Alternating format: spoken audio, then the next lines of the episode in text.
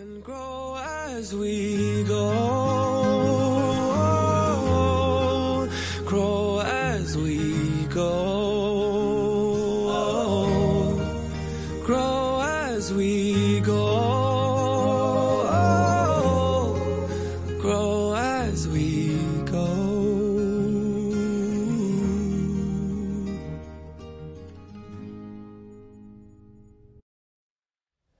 Guys, good morning. Hopefully, you are doing well. Uh, man, we're landing the plane um, on this series, Grow, today. Um, over the years, friends from high school, college, and graduate school are no longer in vocational ministry, and some have even deconverted from following Jesus.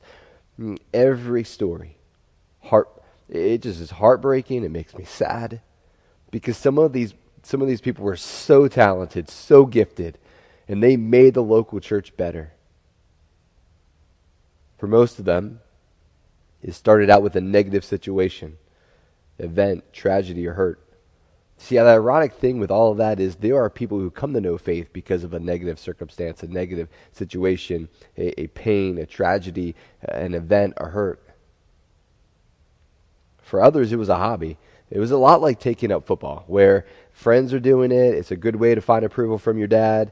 Um, you usually give it up when your body says no more. It was a lot like that for them. It, it was something they were interested in early on. Uh, their friends were, were going to church, or it was something they grew up doing.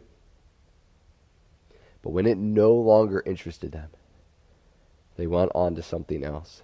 And I often heard, I've heard in these conversations with my friends, I heard things like this. Well, if God, if God, if God can stop evil, then why did He allow my kid to be abused? If God could stop anything, if God doesn't like evil, and He can stop evil, then why did He allow me to be abused? Where was God when, when my wife lost our baby?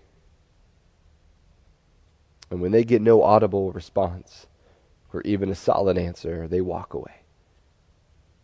It typically looks like this they go a few days without praying, reading the Bible, missing a few Sundays.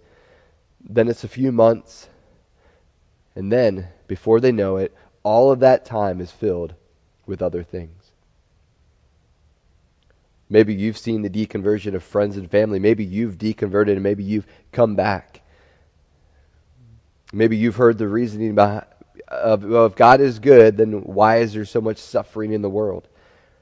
My friends from over other countries who live in countries that it's forbidden to have a Bible, they probably should be the ones to answer that question as they've maintained their faith through suffering. If I'm being honest, it seems incredibly lazy to blame the suffering of people as a way to walk away from God when people who follow Jesus suffer and they don't walk away. At the heart of the gospel, our message of good news that we want to share with people is the worst thing happened to the best person ever, so that people suffering because of sin could be promised an eternity without suffering. And this means that when Jesus says, Follow me, he's saying, I want you to identify with me. I want you to, I want you to mimic my life. I want you to, I want you to be like me. And, and as I suffer, you will suffer for me. You will suffer for my name's sake. Out of all my friends and family, two really stick out Steve and James. Steve and James both suffered, and they handled their suffering differently. One walked away, and one remained faithful.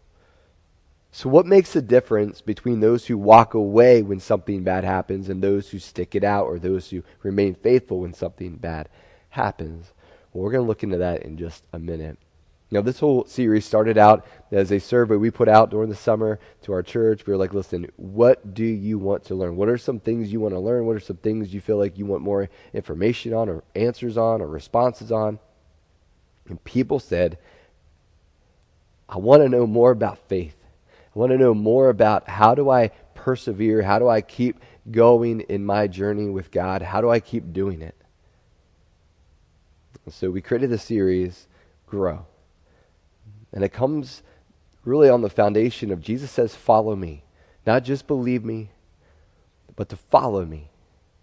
Following is active, it's relational, At times, it's demanding. At times, it's uncomfortable. At times, it's inconvenient. And over the years, it seems like we've sort of reduced it in the American church to hey, just believe and you're in. You get your fire insurance and you're good to go. But there's so much more to believing in Jesus. It's following him. He wants us to follow him. See, one of the things we've talked about over the last month has been God wants us to grow our faith. God wants you to grow your faith. God wants me to grow my faith. And the way we do it is by trusting Him. There are going to be moments when things are going great. You see God coming through for you. There's going to be times where you don't see God coming through for you. In both cases, hopefully, as we've spent time with God, we get to know Him. We get to know His character, His nature. We know things of God. All right, we know some things about Him. And there are moments where things do not work out the way that we have prayed for them to work out. Things have not gone the way that we've expected them to work out by doing all the right things. And in the middle is a gap between of who we know God to be and what we are experiencing. And in that gap, we choose to trust God. We choose to trust Him. That is how we begin to really develop our faith. That He is most honored by our active, relational, interactive, growing faith when it seems that He is not answering our prayers. So, in the series, we've been answering this question What fuels the development of our growing faith? And we believe there are five things that God uses to grow our faith. We believe that Jesus taught each and every one of them. So, the first one is practical teaching. We learn that when we apply God's word, we see God faithful and honoring his word, our faith begins to grow. Jesus said, Listen, I want you to build your life on me. Be like that person who builds a house on a rock. And that rock, that foundation, is me and my teachings. When we obey God, when He comes through, our trust in Him deepens. Second week, we saw that not only do we have practical teaching, but God also uses personal ministry. We learned that humility allows us to experience God's strength in our weakness. That we are, by nature, we are pulled to selfishness. And one way to combat that is by serving other people. We are the most like Jesus when we serve. The third week, we learned that God uses providential relationships. We learned that we may not see it in the moment, but when we look back, we see the evidence of God providing those people in our lives at just the right time for us to take a next step with Him. That we see that God takes pleasure in airdropping people into our lives at just the right moment to get us back on track. It could have been your spouse.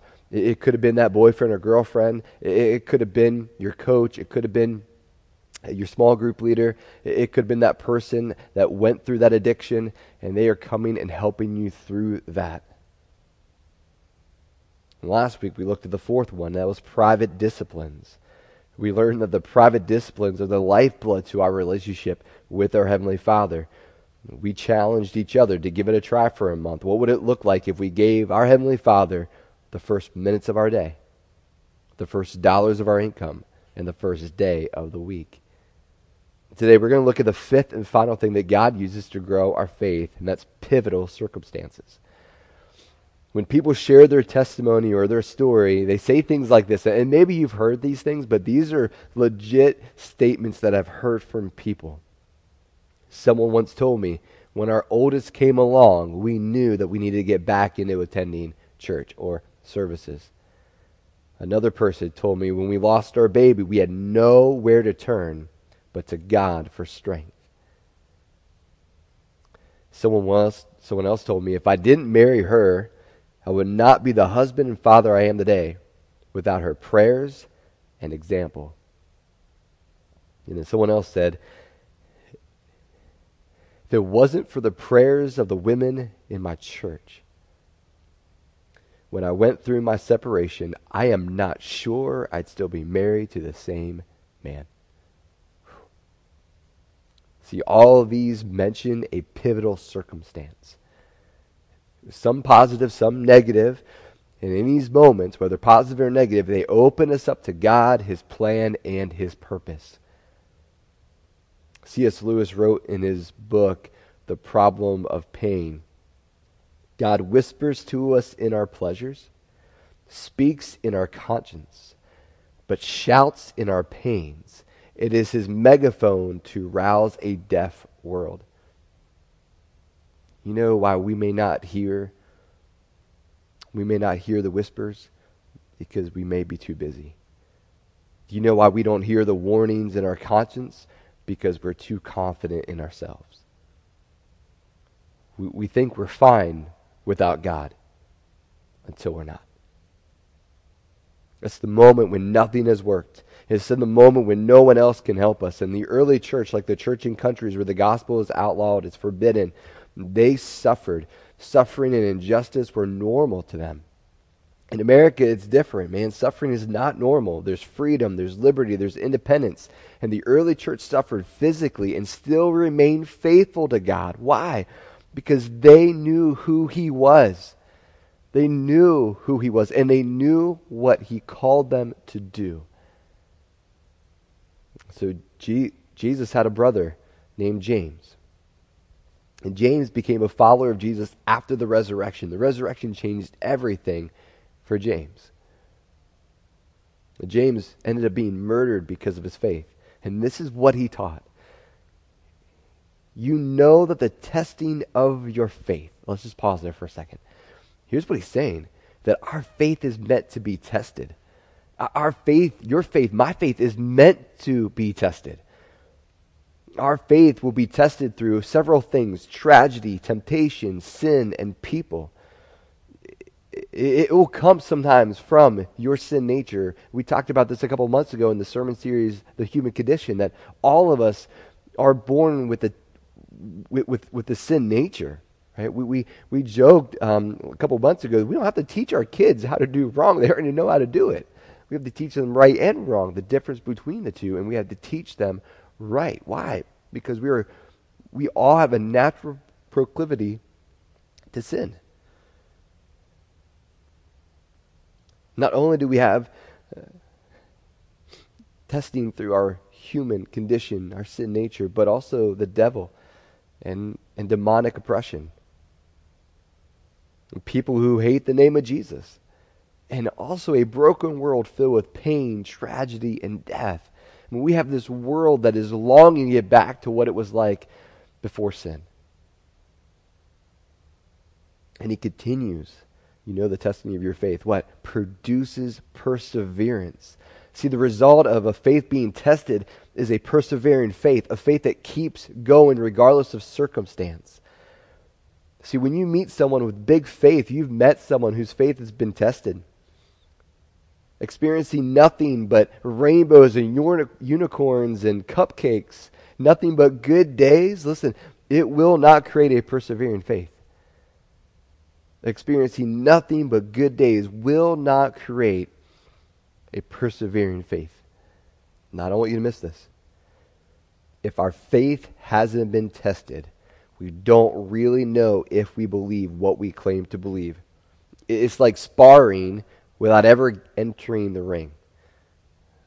We are called to get into the ring. Our faith is meant to be tested. Greg Laurie, who was the pastor and producer of the movie Jesus Revolution, said the following statement after he lost his 33 year old son in a car accident A faith that cannot be tested cannot be trusted. A faith that cannot be tested cannot be trusted. See, Jesus used pivotal circumstances to test the disciples' faith. And we talked about this in part two of this series. We saw Jesus ask his disciples to figure out a, a game plan to provide lunch for 5,000. And what he was doing, he, he was preparing them for life without him. And in another situation closer to his death, notice what Jesus says to Peter I prayed for you Simon, I prayed for you that your faith may not fail. That's what I prayed. Simon, I pray that your faith would not fail. Imagine Jesus saying this to you. I mean, you've sacrificed a great deal to follow him. I mean, you've been one of the first followers. You, you, you sacrificed, you gave up your fishing business, leaving your, leaving your wife behind. And he's praying that your faith doesn't fail. I mean, they all, they all knew something was going to was going to happen. I mean, the religious leaders were not happy with Jesus. Rome was starting to get agitated.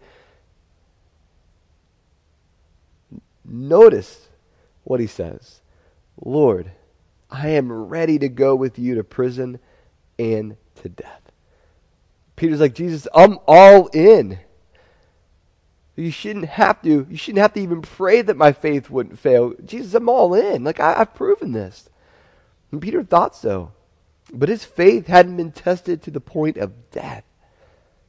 Walking on water was pretty miraculous, and it did take faith. Yet it didn't compare to the night that Jesus was betrayed. See, it, it was like a house of cards falling apart. Peter denied Jesus to a young girl who said that he was with Jesus. And then two more times, he was like, No, I, I don't know him. I don't know who he is. I don't know him. See, he knew in that moment that his faith wasn't as strong as he thought it was. And with repentance, Jesus restores Peter, and then puts him in charge of the church. He's like the point lead. Two months later, Peter and John are arrested for healing a crippled man outside of the temple, caused a disturbance. Officials put them in jail for the night. The next morning, they were brought before the high priest, Ananias and Caiaphas, the same men who had Jesus arrested, taken to Pilate, and advocated for his execution. Now Peter is being tested again. What power or what name did you do this? How, how did this crippled man be healed? How, how did that happen? And this was an opportunity for them to get out of jail for free. All they had to do was to, to deny. It said Peter, he speaks and potentially faces the same punishment as Jesus. He says,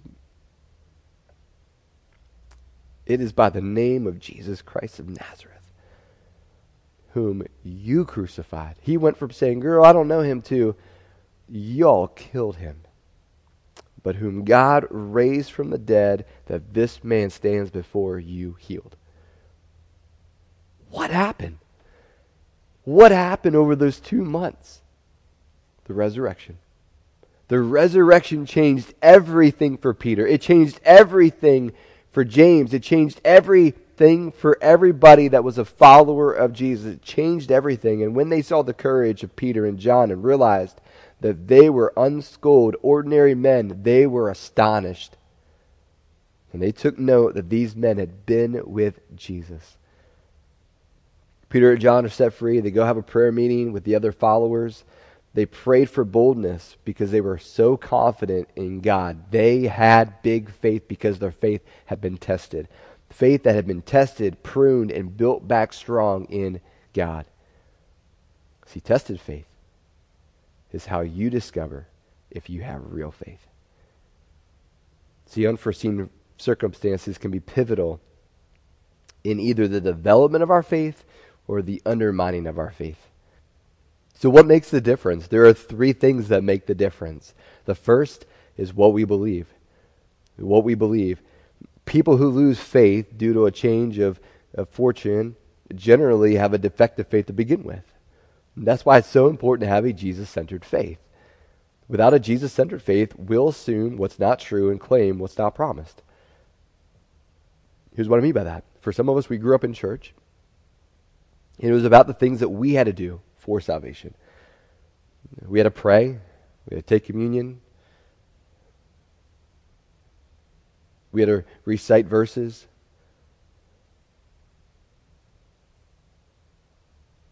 We had to do things. We had to follow the Ten Commandments. These are all the things that we were taught to do. And none of those things are bad, in, but these aren't things we do for salvation.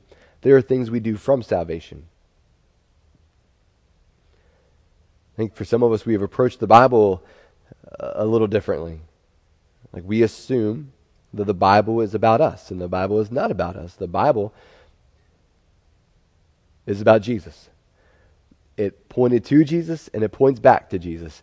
Everything about our faith is about Jesus. Our faith is centered on Jesus. The Bible isn't about us, it's about Him and His kingdom. So, one of the things that makes a difference is what we believe. Another thing that makes a difference is who we listen to. It's really important that we have the right people around us. If we don't have the right people to contextualize pain and suffering, then what happens is we begin to draw all the wrong conclusions. Like, for example, Jesus and the disciples, they meet up with a blind man, and the disciples ask Jesus, okay, who sinned? Like, obviously, he's going through this because of sin. Like, did he sin? Did his parents sin? Like, who sinned? And Jesus like, guys, you have the wrong perspective on this. He's clarifying, listen, this happened so that God's work would be displayed in him. This isn't about who sinned. Sin wasn't the result of this. So not only what we believe and who we listen to makes a difference, but how we frame it, how we frame the circumstance. Someone once said, if we can spot God in it, we're more likely to maintain, maintain faith through it. For example, Jesus, the day of his death, tells his disciples, I have told you these things so that you may have peace. So that in me you may have peace. Why would they need peace? Because something's going to go awry. Something chaotic is going to happen. He says, In this world, what? You will have trouble. But take heart, I have overcome the world. And it's true, the world's broken. Bad things will happen to us. God is faithful. And the disciples, man, they lived it out after the resurrection. Through the persecution, the famine, the sickness, and the oppression, the disciples had peace as they saw God's purpose and work in it all. And there are people all around the world who have a similar story as the first disciples.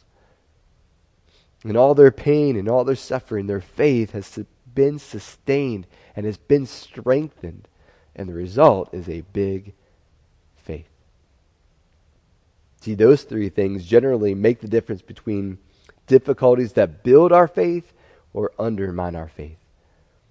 Disruption, pain, and suffering, guys, listen, is unavoidable. Sometimes it's more the rule than the exception.